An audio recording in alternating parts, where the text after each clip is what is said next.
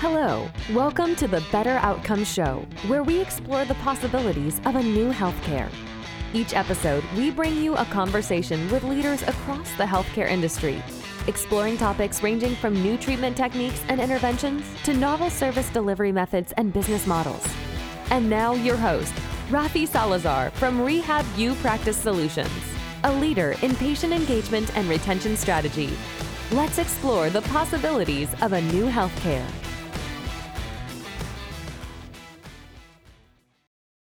Well, hey, everybody. Hope you're doing well. I'm excited to bring, I think I say this every time, I'm excited to bring this interview to you. But we got some good guests on this show, so I'm excited to bring this one to you.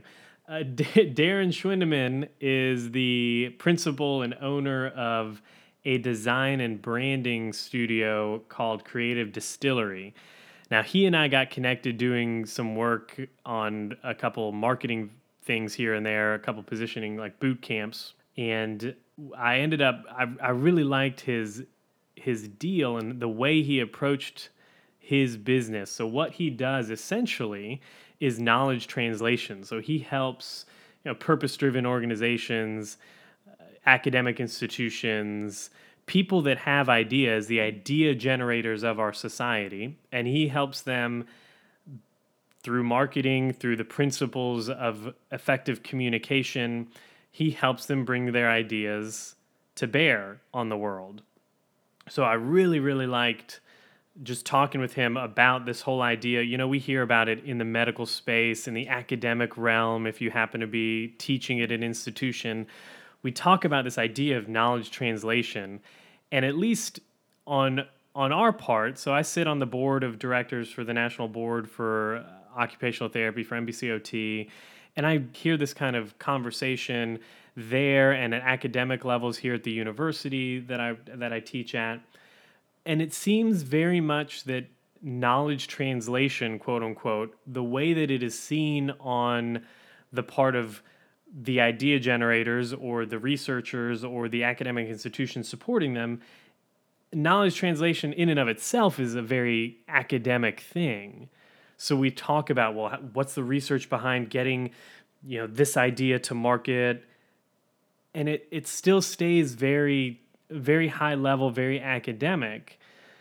What Darren and his group does is very much uh, the practical. So they take this idea of knowledge translation, of getting an idea to the masses effectively, and they build campaigns for their clients around that. So it takes it much more from a high level academic overview down really down to earth so we can discuss what are the practical things if I've got an idea, if I've got a new treatment method or I even just want some buy-in from clients, what can I do to get them to adopt it or to get the idea from outside of this academic area or this academic arena where it doesn't have a lot of application to daily life and how do i make it so that can impact the world right the worst thing in, that we can do is have great ideas sitting on the bookshelf somewhere and even in, in healthcare, I think the, the latest figures are something like it takes 17 years for best practice in the research to make it down to everyday clinical practice. So people like Darren groups like Creative Distillery are doing their part to help shorten that window. So I'm very excited to talk with Darren about it. Hopefully, you pull some nuggets and insights out of this interview, even in your own practice, your own marketing. How do I how do I communicate an idea effectively? So, without further ado, here is Darren Schwindaman, and we are talking about knowledge translation. So, hey, Darren, welcome to the show. How are you doing? Hey Rafi, thanks for having me. I'm I'm doing well. Like like uh, we're recording on a Friday, so I think we're all just sort of coming down off the week and you know uh, getting ready for what comes next. Exactly. Yeah. At least for me, with my four kids, Father's Day is coming up, so I'm looking forward to that. yeah. They, well, they owe you one for that day. So. Exactly. so before we get too deep, tell us a little bit about yourself and then your firm, Creative Distillery. Sure. So um, my name is Darren, and I uh, went to school at Loyola University in New Orleans. It's a it's a Jesuit school, and they kind of have a tradition for uh, social justice. And I studied graphic design. Kind of grew up as an art kid, and uh, was was looking into that, and really the place where that all intersected was in college, where um, the teaching was not just about sort of what you know how do you make things and and all that but what are you making it for? What is what's happening with this as it goes out into the real world? And so um, uh, since uh, leaving college i've worked in journalism a little bit uh, as a designer and then uh, basically uh, formed a freelance design practice and uh, we've my my wife is a writer and moved in with me and we started working together and that created a set of disciplines around it that, that grew into an agency, which is Creative Distillery. So um, we're we're a marketing firm. We're based in Jackson, Mississippi, but we do work for clients all over. And um, I kind of call us a sort of multidisciplinary uh, brand or marketing firm, um, as uh, because we've dealt with topics that are kind of complex. I found that having to uh, add uh, disciplines to what we do meant adding staff people or adding capabilities in house um, because that the the knowledge is kind of complicated to uh, have contractors sort of dip in and out of it or treat it as a technical project. We want to treat everything as a content project first. Okay. Yeah, well, that makes a little bit of sense. And part of the reason we got connected was this whole idea of what we call knowledge translation. And I know you've done some of this work with researchers, right? You help them take their what we call good ideas or whatever comes out of research and and help them get it to get it to their audience or make these ideas go from kind of the stuffy halls of academia into the real world. So for those of us who might not have already heard, what is when we talk about knowledge translation, what do you what do you define it as? That's great. So first off, just full credit to you. The the term knowledge translation came to me through you. So full shout out, props there. Um, it is work that we've been doing for a long time, and um, you might I, I, hear a variation on it called research impact as well. Uh-huh. But the way that that we think about it is simply taking this knowledge that has been developed by subject matter experts or researchers or whomever and uh, putting it to work. It's not. If to me, it is not complete until it is out in the world actively working helping people improving people's lives. I think that's when people are developing new research developing new knowledge that's what they're trying to do. And um, i think that the uh, communications side of that is is an important part of that. And uh, so knowledge translation in a sense is all the processes and distributions and uh, ways that that knowledge gets out and sort of concludes when it is actually implemented. Yeah, because I think, especially in the healthcare field, we talk about you know how do we do evidence-based practice, or how do we take you know what's best practice from the literature and apply it to clinical settings.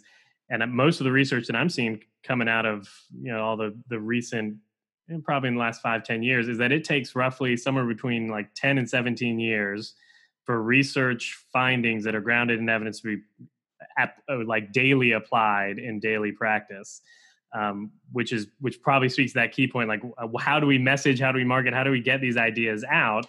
Um, what do you see on your end as being kind of those barriers? Like what keeps these ideas that might be really really good? Like the research shows oh you do this treatment and it saves you this much money and patients get quicker faster. Like what keeps that idea from being mainstreamed? Absolutely. So i have just just I, I mean an intrinsic sort of gut level frustration yeah. to know that there is knowledge out there that is not being put to work you exactly, know yeah. um that and, and those those uh I, I think the studies i had read had called it like research lag or something you know uh-huh. the sort of lag time between the knowledge being developed put into practice um just unacceptable basically like on an mm. emotional level to me you know um in terms of, of what causes that, I think it's a lot of things. I mean, there are, uh, so we've done work for a client that is a um, sort of a reproductive uh, healthcare access project. And so um, the systems, they talk a lot about sort of inter interacting systems. And so for a uh, woman who goes to a doctor's office, um, to be presented with all the sort of available options for her reproductive care. Um, the doctor has to know what those are, has to keep them in stock, um, has to know the right code to bill insurance for that. Yeah, and those are huge. all places where um, things sort of break down you know those systems don't necessarily talk to each other so i think that that's that's one huge thing is people just come at their problems from different vantage points and there's rarely a single uh, entity that is in charge of solving an entire problem. So they're sort of charged with you know maybe they develop a new treatment but they don't know the first thing about how to convince insurance companies to pay for that. So that in itself opens up a huge uh, type of barrier that might be there that prevents that from you know hitting the ground mainspring yeah well and especially when you get into things like reproductive care or just cash-based practice in general that already lay like puts a big barrier I'm I'm sort of I'm sympathetic to because of the work that I've been doing with people with disabilities, like just access to care. And when you start talking about, well, now we have to find a way to pay for it, and insurance doesn't want to pay for it, which means the people that are that are wanting it or needing it sometimes just can't afford it. So yeah, that's a I mean that could be its its own its own show in and of itself, right? Like how do we make these things affordable? But um, uh, besides this whole this complex system where we got different you know different units or different structures or organizations talking to each other or not talking to each other um, are there any barriers within let's say a research organization that might prevent their ideas from coming out like let's say i'm doing you know i'm a researcher in a lab and i come up with this great piece of information whatever it is i can cure cancer or whatever like why, why might that be just stuck in my building or my organization as opposed to making its way out towards the broader community yeah, absolutely. So I think that um, the first off, I think if you invented a cure for cancer, well, yeah. that would probably that would that probably, find a way to, some of this, to right? get out there. Yeah, that's that's a big deal. Um, I think for for the researchers that uh, that we have worked with, um, the the way that they would experience that, I sometimes call it like a blind spot in a sense, where uh-huh. um, they know so much. And i really like i just enjoy this. I enjoy being around smart people. I enjoy being around uh, experts. I enjoy learning new things. And um, from our vantage point we get to just see kind of behind the curtain of a lot of different things. Uh, common things i think is that they know their stuff. You know they know what they're talking about um, in some ways i think where a blind spot emerges is they know so much about it that these conclusions are really obvious to them and it, it kind of becomes difficult for them to get into the headspace of an audience that either doesn't know that information or has some maybe like identity reason or just some reason that they're not they're not in agreement or they're not wanting to adopt it. And i mean just an example that we're sort of dealing with at the time that we're recording this is that we have a ton of studies out we pretty much know that like wearing a mask um, oh, in yeah. the time of sort of covid-19 easiest thing to do. We can all sort of keep the economy going. We can move around, just wear the mask. And but people don't want to do it. And you know, that's in a sense, that's a good, just quick example of this sort of knowledge translation uh, gap. You know, the knowledge is there. That's that's we're learning more about this virus every day. We're learning what happens. Um, we have that knowledge, but there is a gap. There's an identity gap among people that don't want to wear masks when they go out. There's, I mean, there's a lot of factors to sort of think about. And I think that is where messaging, communications, marketing, branding um, comes into play and, and has to wrestle with those issues. So, you know, the person, uh, measuring air droplets moving around and sort of yeah. you know not breaking through masks and stuff like that has the knowledge but they may not know how to uh, put themselves into the like identity space of someone that sees that mask is imposing on their freedoms in some way. Okay. and that there's there's work to do there. That's that's where the work is you know? Um, in some ways i think i'm a sort of problem solving oriented person in the sense and it's like well where's the problem? Let's take a look at it and see what we can do. So there's a lot of people working on a lot of problems. I find that my slice of the problem that we can work on is that communications messaging uh, aspect of it. Yeah, that's such an interesting point. I think, you know, oftentimes we hear knowledge translation and we hear, you know, just the idea like there's good research out there that's not being used. Oftentimes, at least the discussions I'm having, you know, in academia and with this national board that I'm involved in is all like, well, how do we how do we fund more research to get the idea out there? But what you bring up is like there's so many things going on. Like the idea, if I think that wearing a mask is like subjugating myself or whatever like I'm, I'm imposing my freedoms i'm not going to do it like you can't there's no amount of logic right that's going to get get somebody in that state of mind to say, okay, I, I, see where you're coming from, and the research does actually show that it's you know prevents the spread of this disease or whatever. How do you think, like, just from let's use this example, like, how what's what's the main strategy we should use in something like this, where where it's not so much a the the issue is not around the knowledge itself; it's around almost like a, an emotional or a visceral response to that knowledge. Like, how can we how can we address that? That's a, I mean, that's a great question. You know, that is, and it is, it's a real example. It's a concrete example that we see around us every day. Um, I think that number, and this does speak to the larger issue of how can how can people with the knowledge put themselves in a headspace? Because if you if you know through logic and facts and research, um, it's not really in dispute, right? That the mask yeah. is it helps. It's the right thing to do. Exactly. I'm looking uh, at the numbers. You can't. Yeah, you can't. You know. numbers. you know this fact is true, and yet there is an, a large percentage of audience out there that does not want to do that.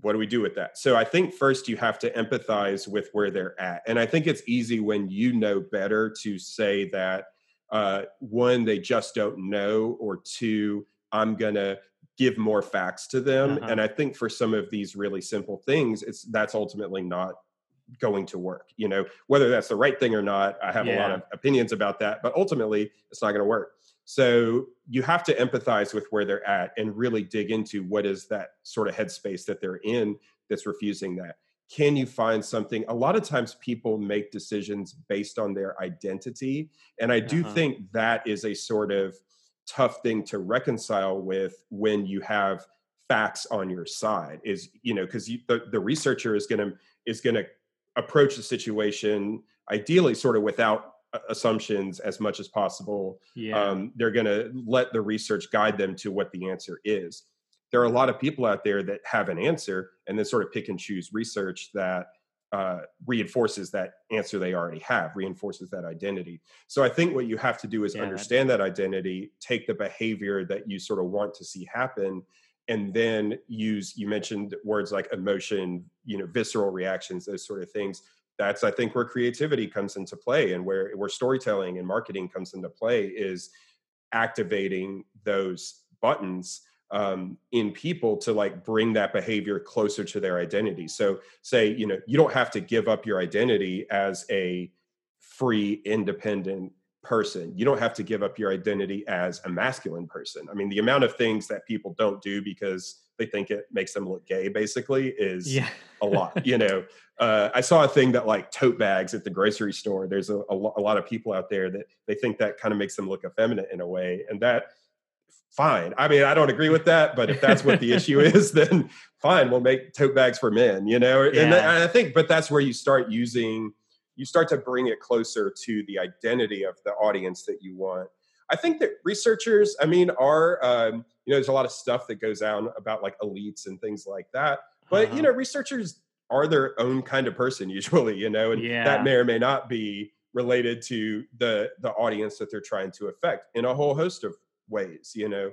Um, and so i think you have to like get yourself into that headspace see what they have going on um, your audience doesn't eat sleep live and breathe your issue oftentimes. So if you are working on uh, we did some work for some entities around uh, public education funding uh, on the part of government for example. We've got a lot of people out there that they, they don't have school age kids or their kids go to private school or whatever yeah and they so don't care so much not, about what's going on they right. don't care. They're not breathing this issue. And so it's really hard to sort of motivate them to act based on that. You have to find some other way to uh, land that message a lot closer to their day to day identity. So I think their emotion, empathy, and things like that are not words that are typically found in research where they're sort of wanting to uh, transcend those things.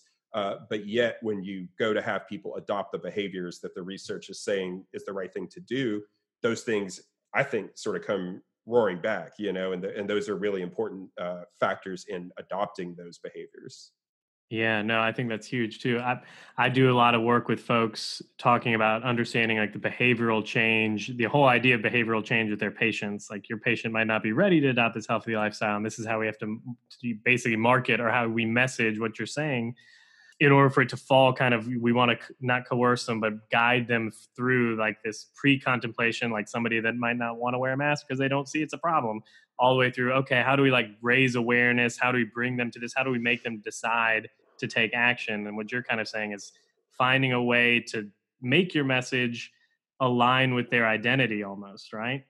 So finding a way for them to do that or at least for us to say something in a way that kind of pings something inside of them that's absolutely right. And I and I really think I mean at the end of the day everyone is a person. And so if you are working with, you know, hospital administrators, the sort of finance side and things uh-huh. like that which you have experience with, they are people. They're making decisions in um, you know the the even the sort of research and medical practice people within a hospital have to interact with like a sort of business side and things like that that's translation you know they're they're still having to to figure out how do we uh, activate the things that they are thinking about.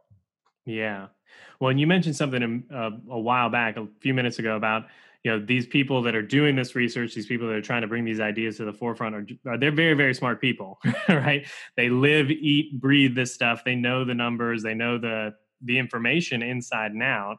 And that sometimes i don't know have you read the book uh, by chip and dan heath called made to stick so uh, my wife is my business partner, and she has read that book, uh, yeah. and she tells me about it, and then I do stuff that's in the book because okay. she yeah they talk about this that whole idea this curse of knowledge is what they call it like you know it so well you can't you can almost not even remember what it's like to not know this information right and i'm assuming just from some of the work that you've done like is would that be one of the bigger blind spots that you're addressing with clients most often than not it absolutely is. It's the stuff is just so evident to them. They they know it and they it's very just difficult to access the headspace of an audience that's not already convinced uh, about the value of what it is they know. Um, because lots of people have uh, lot, you know, just concerns in their day to day life. You know, they yeah. got to get the kids off to school, go to work, get some groceries, and stuff like that. So they're just not thinking about this stuff um, at the same level, you know, and, the, and especially the sort of causal relationship between whatever social factor, work with people in kind of public health and not, and in other topics too. And yeah. same thing, it's, you know, they know, the, the researchers know that people's lives are affected by this. Uh, but they often don't see it from that vantage point. They just see their day to day life, and so it just simply accessing that headspace is um, is a blind spot. It's hard for them, and so um, that's something we try to help them. We ask a lot of questions and really try to bring it back to in person interactions that they've had. If there's a takeaway from this uh, for the researchers, I would kind of say make sure that you are having those in person interactions with people that are affected by this. You know, there's a lot of uh, like surveys done, for example. Yeah. And that's important and you need that. I would also say make sure you're having a conversation with somebody you know without without pen and paper without recording yeah. things that sort of thing where you're really just having that conversation and you're seeing what they're you're getting a sense for what their day is like you're getting a sense for what is important to them because i think you also pick up a ton of valuable stuff there that helps put some context to the data that you're getting yeah because going back to that whole idea of identity and emotion you know like reading reading a survey is great and it gives you great statistics and you need that sometimes. But yeah being able to sit at the other end of a table from somebody and realize their their lived experience with whatever disease or whatever whatever thing you're studying really makes everything kind of come together. It takes that knowledge that whole piece of this like this is the research the stuffy academic side and then this is this is who it affects right? And how that's absolutely know, right. yeah so, th- research is really good at, at testing things, yes. but I don't know that research itself is as good at sparking ideas. And I think if you have a conversation with someone, an example uh, here in Mississippi is that there was a really rural part of the state, uh, lots of bad health outcomes in those places, chronic, you know, heart disease and all that. And they were saying, well, people need to walk more. And they they talked to the this was on an NPR piece and uh, they they talked to the people and they couldn't go walking because there were these like wild dogs out oh wow and any uh, you know who would attack them at the side of the road and so it's like okay well to to start dealing with the sort of health chronic health problem you have to deal with your dog problem in a sense that's really really hard to kind of get there uh, I think research is good at testing things. So maybe you have a conversation with someone. To me, that's a big light bulb because it's so far outside the frame of reference of where you were focused on that now we can go test that and say, okay, access to uh, safe walking trails. Let's do research on that. You can sort of add that into your, so you can collect data on it. You can collect something you can test, but I don't think you get there. You even get the spark to investigate that without having some sort of conversation with a real person. Yeah, you're just looking at oh, people have heart disease, they're overweight, they're not exercising. Yeah. So we just need to tell them to exercise. that's exactly right. Yeah, like oh, exercise, huh? Like people know that that's important and good. Yeah, right. yeah. Um, so what besides trying to just get in the the frame of mind or maybe maybe even call it like an empathetic frame of mind, like what else can researchers do to help get their ideas out into the mainstream? Yeah, I think that um, putting the like figuring out how to tell the story of the research in a way that fits where people are. So a lot of what we do is uh, we will help people create a brand around the thing it is that they are marketing. So um, one of the things we did in Mississippi is they had done a state health assessment, which was a huge survey. It was I don't know 20,000 respondents or something like that, a oh, lot wow, of people yeah. around uh, perception of health issues. And from that, they uh, created a state health improvement plan. This was to get their state health department accredited by the Public Health um, Accreditation Board. And uh, they came to us at that point, and we helped them create a brand called Uproot Mississippi, which is a sort of public health brand to take the recommendations in the SHIP, the State Health Improvement Plan, bureaucracies, organizations use a lot of like acronyms and stuff. Yeah, like they that. do. Uh, they have a lot of words, and so we created a brand called Uproot Mississippi that is squarely aimed at regular people. Um, and and that what it does is it is it takes the real recommendations and filters them through something that I think feels more accessible uh, to regular people. And so I think that considering what branding does for that, you know, take all this stuff and put it to where people are. So Uproot is a brand that lives on social media. So uh-huh. it's there to sort of tag, and then that amplifies extremely local work that's happening. So, you know, walking clubs and things like that that are just sort of local things. It it engages at their level where they're already at and then tries to amplify the work they do and figure out what's sort of clonable of that so that communities elsewhere uh, can do that too. So um, if if researchers have um, knowledge that they can talk about in like popular news, if they can figure out an angle that makes it really relevant, I think that's good. Um, I think that um, the one thing is it's not just end user audiences. Sometimes you have to figure out how to talk about your material in a way that a legislator uh, will get. We do some work for like forestry commissions. And so, frankly, all legislators care about is job creation and economic impact. So, when they talk about, right, yeah, yeah. And so, when they talk about um, the impact of, of their forestry work, they it's framed in uh, really bite sized infographic bits that someone can understand from an economic development point of view fine that's what gets them to apportion yeah. the money they need to do all the other stuff too so um, knowing being aware and i think in recent years researchers and scientists have become much much more aware of policy you know political power the legislative exactly, process yeah. and the way that that that uh, intersects and i would say um, you know go assert yourselves at those tables get there, get in front of people. I think where we can help is to help them do that translation aspect. So there's a sort of uh, line of thought that is aimed towards end user audiences, a line of mm-hmm. thought that might be aimed towards policymakers, partners, other stakeholders, stuff like that.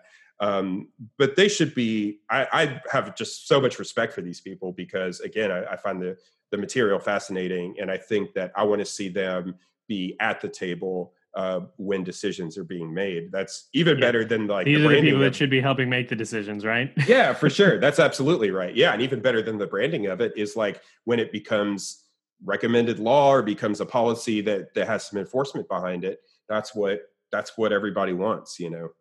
Yeah. Well, I want to circle back to. I got a couple questions. Um, you kind of mentioned Well, we'll talk about the whole health literacy and accessibility piece first. So you said taking taking these recommendations, taking all this stuff and filtering it through in a way that makes it more accessible to the end user. I mean, for me, we always, you know, we talk about that in the way of, you know, they call it health literacy. So like so many people know X number of medical terminology in their in their daily vocabulary. So how can we make the language, you know, more understandable? And I'm assuming that's part of it, but I think you're hinting towards something even even deeper, right? It's not just making sure the words are easily read, right? It's not enti- that's absolutely right. It's not entirely a sort of formal exercise around the phrasing of something. Um, there's lots of clumsy phrasing out there that either gets adopted or vague things that get that get adopted. Yeah. It really is about um, making it sort of palatable to where someone's identity already is and using that to create a better pathway to sort of where you want them to grow to. Yeah. Well, and that perfectly dovetails into the next question I had, which was I'm a, it just sounds like what you're saying. Eh, this is not something that, let's say, I don't know, the Arthritis Institute comes up with recommendations that, you know, like exercise and stretching is good for your joints or whatever. Like, this is not something that they can just, you make one kind of global messaging campaign or whatever they can put out to the whole US or whatever, right? Like, is this something that needs to be more tailored for for cities or states? Or like how granular should they be thinking when it comes to okay i've got this idea. These we know that these recommendations don't change for population to population but the way we message probably does to get adoption. So how granular should they be thinking? That's great so that is absolutely like next level stuff um, or, or you know just a, a, deeper way of doing it though the i'll come come at it from two angles in in some ways this is still marketing to an audience uh-huh. um, if you know, organizations are bound by their uh, scope realities. You know, so like uh, not every organization has a budget to do just a gigantic messaging exactly, yeah. campaign. You don't have to necessarily do it like that. Um, an example from my previous career working um, at a newspaper is I would lay out editorial pages and um, I would have to put on, like, let's say it was a music listings page and I would have to put a picture of a band on there for one of the bands that's playing in town this week. And I, to me, this page was a job. It was a thing I have to do, get it done, move on to uh-huh. the next thing. I did not have a personal investment in which band I put there. The band I put there is the one that had a high quality photo where I could find it on the internet. Yeah. And that's what I would put there. that made my day easier. So for the Arthritis Association in this example, trying to like create content, material, social graphics, infographics, whatever it is, put it out there so that other people share it and show it to their audiences.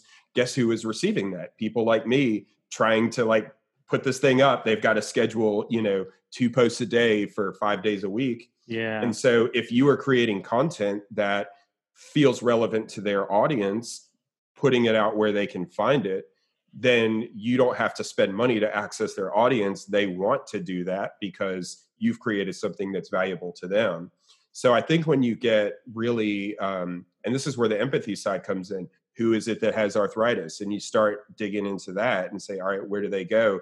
You know, maybe we um, for you know senior week or something you know yeah. senior appreciation and things like that we start doing that grandparents day we put out content that's hashtagged around that make sure people see it um, if you have any kind of um, you know uh, arthritis association as an example would have affiliates sort of local affiliates uh-huh. or have partner organizations or things like that you could really sort of um, create content that is that is targeted to them and sort of filter it out that way yeah well, and you're t- you're talking a lot about you know creating content, hashtags, social media.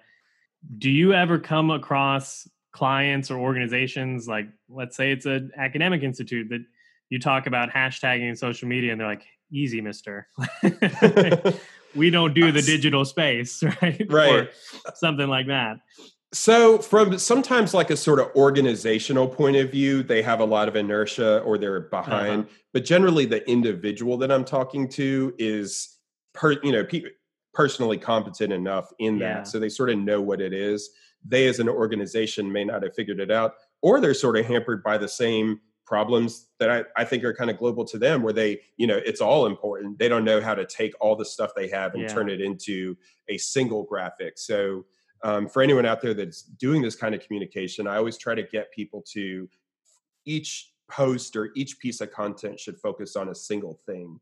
I don't think you're going to have the sort of skeleton key content that sort of addresses everything in it it's too much for people to grab Yeah. Um, You're not frankly, laying out a people- 15 point, you know, health plan. no or yeah something like that. absolutely yeah people and people don't necessarily like to leave the news feed so they're sort of seeing your stuff in context with other things they're sort Uh-huh. of scrolling by i think the thing to do is to take your stuff and this is where we come in we called ourselves creative distillery in a sense because we take complicated stuff and distill it down to something uh, more potent pure you know uh, you know more concentrated and so i think you have to over time get people into your content your way of thinking but each specific thing they see is a single coherent contained thought within itself Uh-huh. and we kind of help people with that but you know other people could do that too Yeah.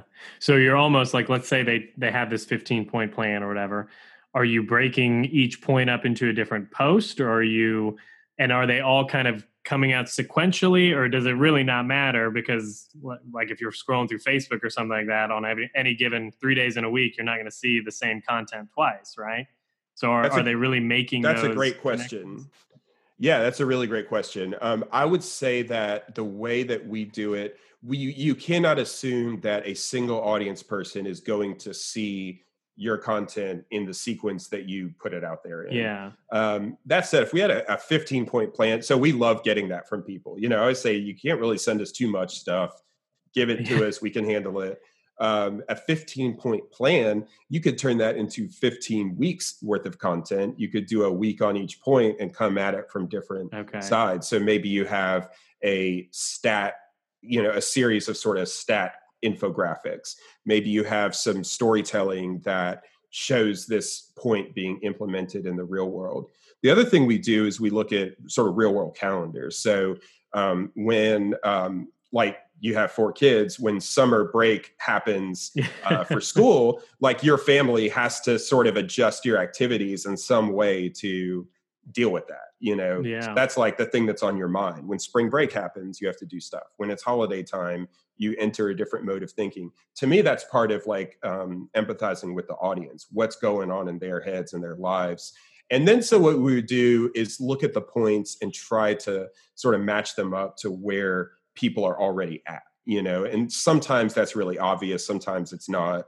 Uh, but when it's obvious that's low hanging fruit, you know, take that, you know. Um, so we try to match that up. So then you're not having to like alter people's behavior so far away from what they're doing already. But you might say, hey, if you're doing this, do this extra thing, and um, and that's helpful. Yeah. Kind of ties it into what they're already doing almost. Yeah. Yeah.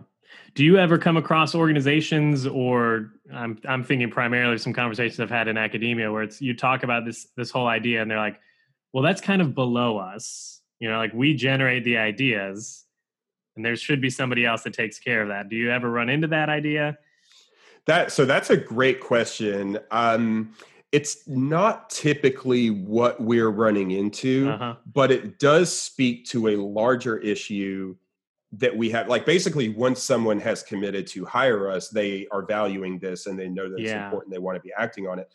However, huge blind spot that we run into is uh, people treat this side of it as a sort of afterthought, or they don't think about it, or they think it's someone else's problem. And so, um, you know, my response to that would be uh, if you care about this thing happening in the real world, that caring about the communications of this idea out Yeah, how it gets out there has is to be important, right? that's got to be it that's a part of it right? Because again just with the mess, we know the knowledge but it's not being implemented. And so there's there's issues there around um, getting the material out there. So uh, I, I a part of what we really want to do is is get people thinking about that um, we've seen lots of like sort of grant applications um, and someone you know gets funded but they have like all you know pages and pages on the sort of project they're going to do and then there'll be a little thing at the end and like oh yeah we're going to make a website about this and for us that i mean that's like a really big deal like Yeah. we spend a lot of time on that and so we if there's anything i would want it would be for the people sort of performing the research generating the ideas to know that thinking through the communications part of the implementation is part of what they have to be thinking about Yeah. and i think that Start anybody one, doing right? yeah, absolutely. Like build it in. We we did some work for a uh, an evaluator, you know, like a sort of professional uh, consulting service that does evaluation, and they kind of run into the same thing. If you're baking in how is this going to be evaluated into the program design, you guaranteed get better evaluation quality sort of results because you know you're you're setting your program up in a way that can be measured. I would kind of say the same thing with communications. Bake into the beginning how you're going to communicate this, how you're going to get it to the people, what are the systems that need to implement this knowledge, and how are you going to get to them? Yeah. No, I think that's that's a great point. Starting starting from a firm foundation rather than like you said, tacking it on at the very end. Oh yeah, and we'll we'll do something to get people to hear about it at the end when it's all done, right? That's absolutely right. Yeah, and that's just you know, and again, I I like this stuff. I want to see it happen in the real world, and you know, we we live in a world where people you can't really compel them to do stuff they don't want to do. So you know, Yeah, it's you true. convince them to want to do it. um, all right. So, what about we've been talking about institutions and big organizations kind of distilling their ideas down. What about like maybe an independent clinician, somebody that's kind of running a physical therapy shop or something like that, and they know their treatment is really helping people with low back pain? Like, how do they get their message out in a way that is, you know, going to take what they know, how their skills of treatment or whatever, and then com- maybe compel somebody to give them a call? Yeah, absolutely. So I would say that's that's branding. That is, you know, a um uh you know, if if the Heimlich maneuver, you know, had Yeah. like sort of branded that in a sense, uh he could have done very well, I'm sure. I think he was like 90 when he had to like perform that for the first time. Oh, really? like in a sort of real life situation. Uh, his whole life, he never had to.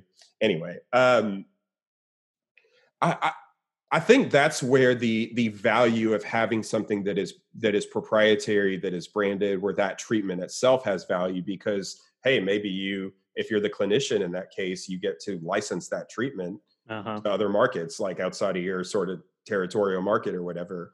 Um, and that's great. That's an extra revenue stream uh, for you. So I would say the more you can sort of add value to a uh, a specific approach, and certainly the uh, in our world of sor- sort of doing consulting, it's a similar uh, approach to us, where you want to sort of add value, add proprietary um, positioning to uh, what it is that you offer. I would say branding, marketing, all that, um, those only sort of add value to uh, that independent clinician who's developed a treatment or something like that.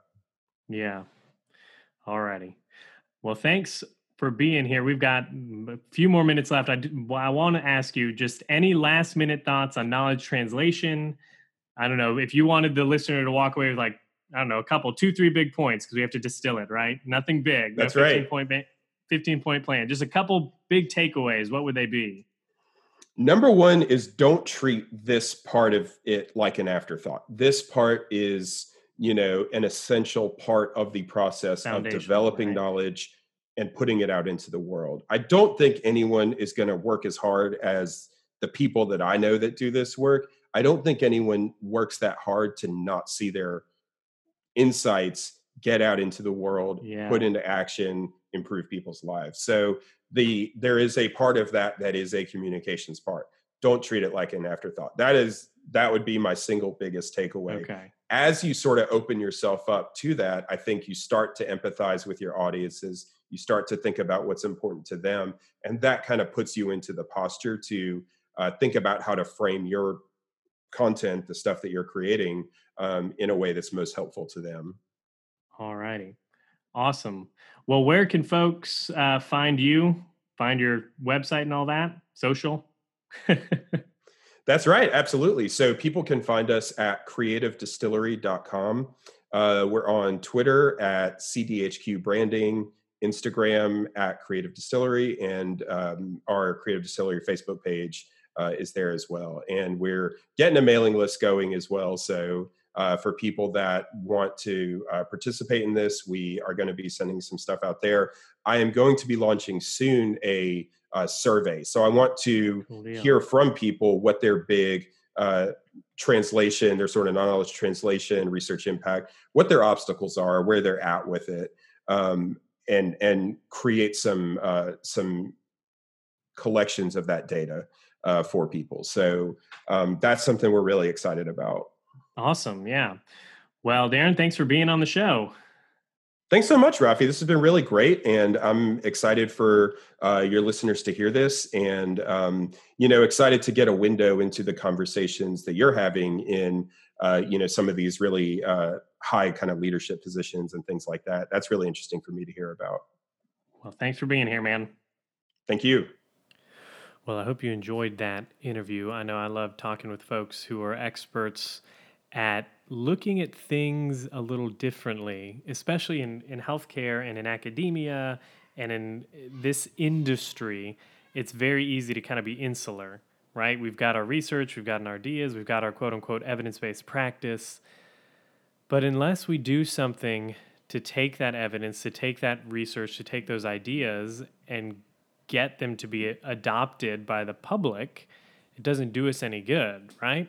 So the idea of being able to take your message and craft it in a way that is going to resonate with your clientele, your patients, your audience, the stakeholders, whatever whatever the case may be, it's definitely a skill that we as idea generators, eh, that we as clinicians who are often in the business of communicating with our patients, with our clients, with our managers, with our administrators, need to be adept at. And I think, at least for the vast majority of healthcare providers, this whole idea of how do we market an idea, how do we communicate this idea effectively, how do we use the principles of behavioral psychology, of identity, of even the practical, the tools of the day, the social media, the the internet. How do we leverage what we have and communicate it in a way that is going to affect real change?